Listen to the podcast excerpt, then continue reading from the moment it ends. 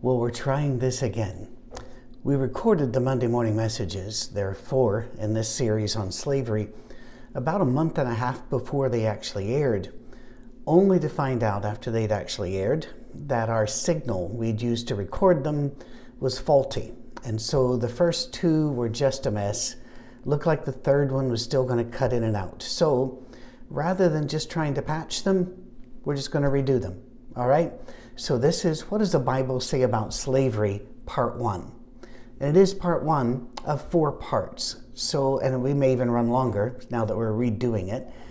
So please keep that in mind. And no matter how many times I brought that up the first time we went through, I received outraged and demanding, as well as some very kind, but saying, well, you didn't talk about this verse, and you didn't bring up about this. And I'm going, it's a 4-part. One gentleman, even whenever I reminded him again, it's a 4-part, then fire back. So you're going to answer those questions, and where are you going to answer? I won't solve all of your issues about the Bible as I walk through this next really 6 months as we talk about different issues in Scripture, how we got our Bible, what the Bible is. And when I do answer some of your questions, it's not going to be a universally beloved answer.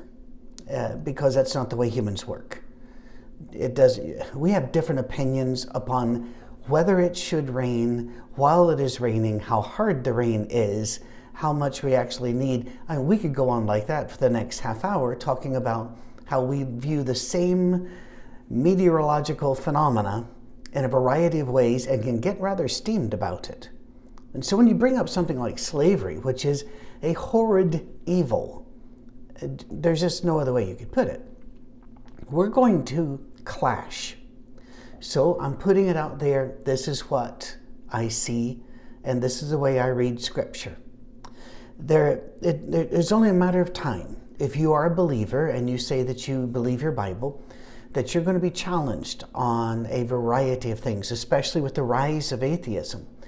And atheists are not our enemies. They are there because they're there for a reason.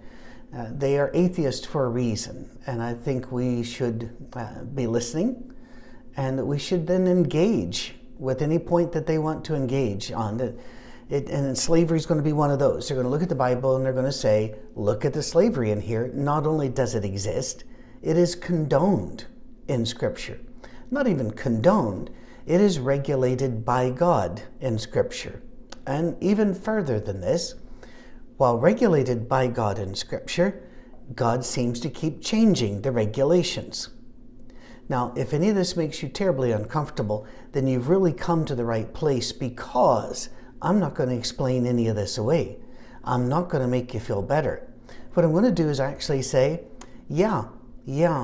So let's figure out what was going on there, why, and what that might mean for the way we read Scripture. All right? That's a heavy lift for a Monday morning, isn't it? But hey, we're redoing it, so with practice, maybe it gets a bit better. The laws of in Exodus that start unrolling rules about slavery should make us pause, especially when the slavery in Egypt, where they enslaved the Israelites, was looked upon correctly as evil. Well, then why would God give the Israelites rules about slavery? And here we come to another very important part. I see this occurring about 4 minutes in, so please mark this and know about this, because I got several objections saying, but what about this in Scripture and this in Scripture? And they were referring to incidents that occurred. When the Bible reports that something happened, it is not the same as endorsing it. It's not the same as saying, and the angels in heaven rejoiced at this. No, you got Jephthah, horrible situation. You've got the rape of Tamar, horrible situation. These things are not endorsed. They are reported. And that brings us to another hugely important thing about slavery, and frankly about quite a lot of Scripture. God lays out regulations. That doesn't mean they're going to keep them. Doesn't mean Jew or Gentile are going to keep them. Old covenant, new covenant, however you want to phrase it, people don't keep the law, and yet they often claim that they are and that they're following God, and that by doing so they tarnish the reputation of God.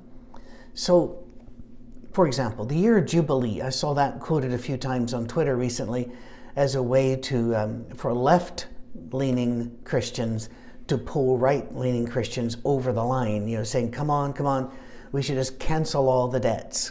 The year of Jubilee. God had a year of Jubilee laid out where debts were canceled and property went back from whence it came. It was a reset button. And for a nation in that time, that was a brilliant idea. And you could argue that that might be scalable up to nations. But what you also need to be aware of, we have no evidence they ever did it. None. Yeah, the law was there, but they didn't follow the law, at least as far as we can tell. There are no reports of it, certainly no archaeology to back it up. So think about this. The cities of refuge, cities on both sides of the Jordan, these were laid out. The laws are amazing, forward-thinking, very humanist in their way of laying out justice and the opportunity for justice, but also the opportunity for vengeance when that is required. And if you killed somebody and you said it was an accident, you could run to one of these cities and you'd be protected, and there would be a trial. And after that trial, things unfold. I heard so many sermons about these growing up, and I thought these were the most wonderful things ever. Problem is, we don't see it happening. In archaeology and in the historical record, you know, there are tales out there, but in the historical record, we don't see them doing this.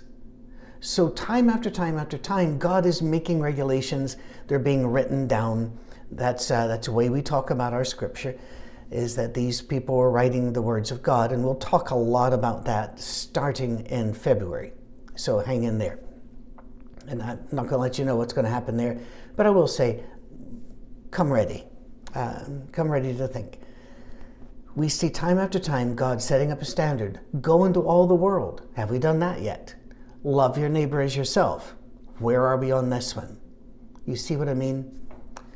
God sets a standard, and one of the reasons we need Jesus is because none of us have ever reached the standard. And some of these rules were completely flaunted. When we talk about slavery, as we now begin, all right, long introduction, but it was necessary because my email shows me it was necessary. When we talk about slavery and God's laws concerning slavery, we need to set that as something separate from the horrific evil of the African slave trade or the Atlantic slave trade, or the slave trade started by the colonist, is the way some people put it. Slavery has always been. Slavery still is. There are still many countries where children are sold, where women are captured, where men are forced into labor. This is an unfortunate reality, and I'm not sure what humanity is going to be able to do about this, but I would agree something has to be done. Even the iPhone I am recording on right now is a result of labor, child labor, to get things like nickel out of Africa, but also labor camps, labor in other countries. I don't like this, but trying to find a way around it, I think it's going to have to become a human thing, not a legislative thing. So the reality is slavery still is out there, and it is all, we just turn our blind eye to it. The United States Marine Corps was really begun in response to Muslim slave trades in the Mediterranean and the Atlantic. They were capturing Americans. And so the president sent out a request. He's looking for a few good men. And that's how that started. The slave trade in America was brutal, dehumanizing for both parties, but especially, you know, I'm not going to try to act like the same suffering. It made beast out of the people who enslaved others. That's what I'm trying to say. And the others, they had their humanity, their hopes, their dignity taken from them. All of that is a horrific evil, but that's not what the Bible's talking about.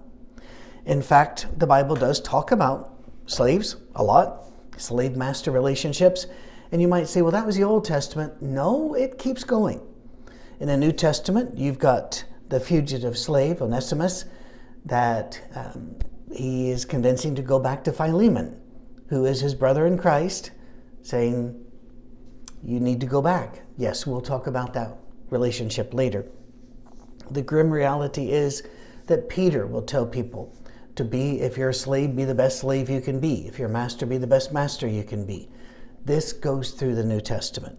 So this is not a question of, well, look what they used to do well back then, but our Bible then redeems us, and we need to look in the context where these things existed and what the words meant to them and why their world thought differently about things that horrify us.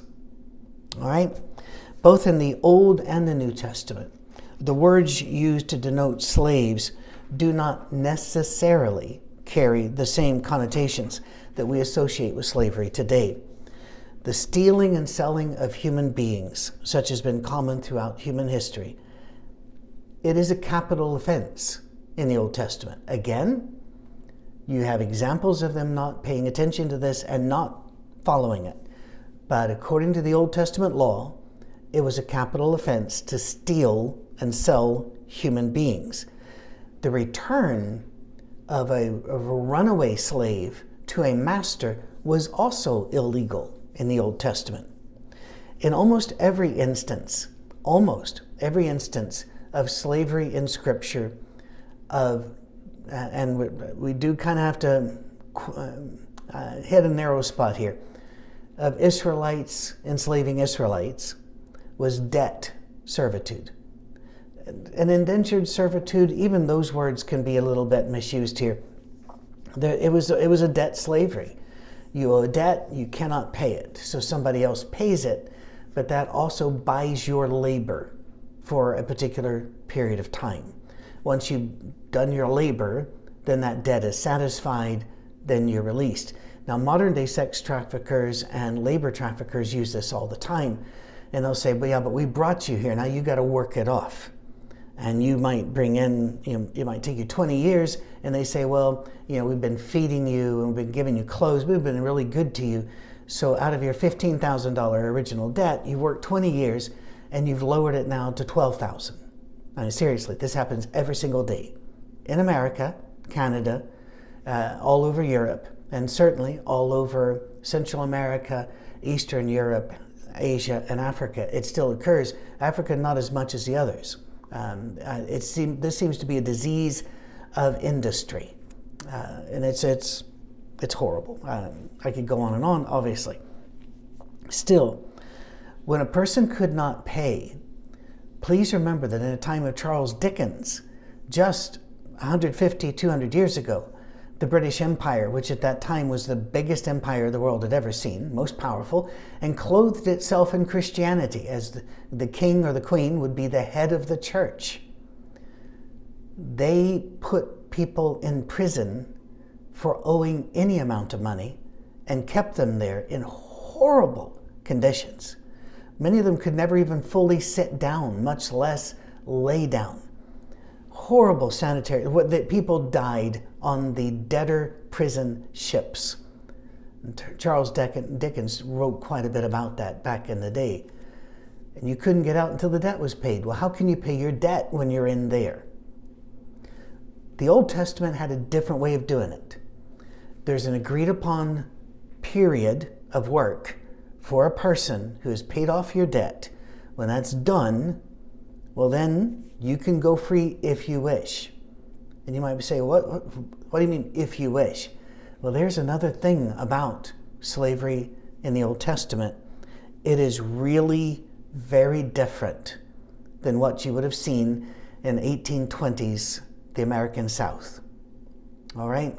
So, in the Old Testament, the laws were given because it was talking to the Israelites about the way they were to treat Israelites, and to a lesser extent, the way they were to treat those who were strangers. those who are not of the covenant.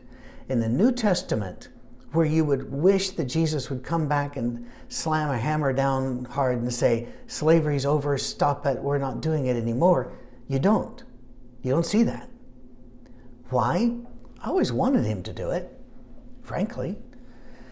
I wanted Paul to do it. I wanted somebody to do it, but you read through and you don't see it. And the reason, once you put it in context, becomes clearer. Christians had no power to change that system. All the power they had was their faith expressing itself in love. They were under a Roman power, and Romans made the rules.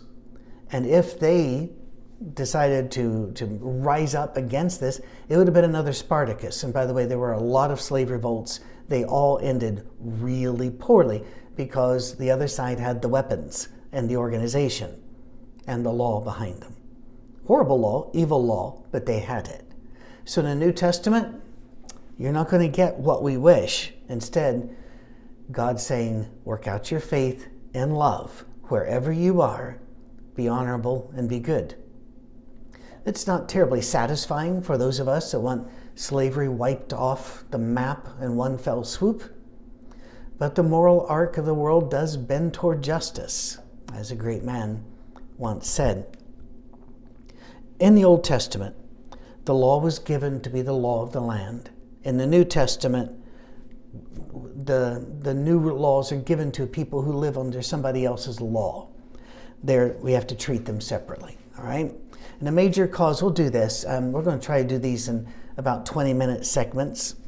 A major cause of confusion for most people when they read the word slavery in Scripture is that assumption that it means what we think it means, and it does not. Strictly anybody who is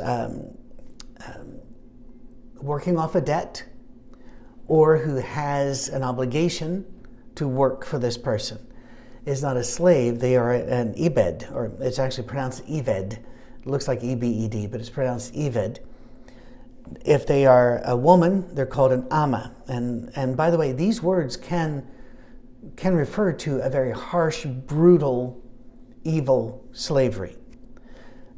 But normally, it's not referring to that in the Old Testament. Once again, doesn't mean they obeyed the laws, but the laws were there to protect both parties. You might wonder, well, what's that all about? Well, you'll see. Just a real quick look. Exodus 21 and verse 16, whoever steals a man and sells him, and anyone found in possession of him shall be put to death. I'm going to do that one again. Exodus 21:16. Whoever steals a man and sells him, and anyone found in possession of him shall be put to death. So this isn't about man stealing. Contrast, however, Leviticus 25 and verse 39, also same chapter, verse 47, speak of the poor Israelite selling himself into slavery, servitude, debt service. They were not just property like livestock, but rather they were people that were caught in a particularly bad situation with debt. That can help us clear up in our heads what's going on. Deuteronomy 23 verses 15 through 16, you shall not give up to his master a slave who has escaped from his master to you. He, that escaped slave, will dwell with you in your midst in the place he shall choose. He's free. Within one of your towns, wherever it suits him, you shall not wrong him. So once again, what we're seeing in the law being given in the Old Testament is nothing like the American slave system or the slave system that really still exists. It is illegal to return a slave. You must, if they've escaped, you must give them the freedom to live in any of your towns. There's where I need to take a break and make you think about something before our next time we talk. In your towns, the area you control. We have this chronological arrogance that people should think like we think now because we have all the systems and we are these progressed, upwardly growing humanist, fulfilled individuals. And while I'm really, really thrilled that the human race has made progress, please understand that in where this was written, and to the people to whom it was written, there was no standing police force, really, in any country. That's more of a modern idea. There were military, and most areas didn't have a standing military. When they had to fight, they went out and grabbed the farmers and the bakers, and they made them do it. So how do you enforce laws? How do you protect yourself? How do you protect your family? If I'm a farmer and there are 3 years of drought and now I owe my suppliers, they're coming after me and they're going to want to grab everything I've got. They're going to throw me into a debtor's prison, or they're going to sell me as a slave. They're going to sell my children as slaves. What do we do? In the Old Testament, it was, if you're in that situation, go. Find another Israelite and say to them, we will serve you. If you pay off our debt, we'll serve you. And you would enter into this contract. And there were rules about how you were to treat each other. Again, rules. People don't always follow rules. But there was no constitution. There was no social security. There were no food stamps. I know it's now a card. There was no safety net. Just as there wasn't even all the way through the 1800s in Britain, where Queen Victoria, in all of her Christian charm, allowed people as young as a 12-year-old boy to be hung for stealing bread. I think the Old Testament laws are so far advanced, even compared to, well, even, not even, compared to anything we came up with, except in the last 100 years or so. We're getting better as a human race, but let's remember what is now isn't what used to be. Gotta stop. We'll pick it up here for next Monday. Thanks for tuning back in and giving us another try with a little bit better audio and visual. Thanks.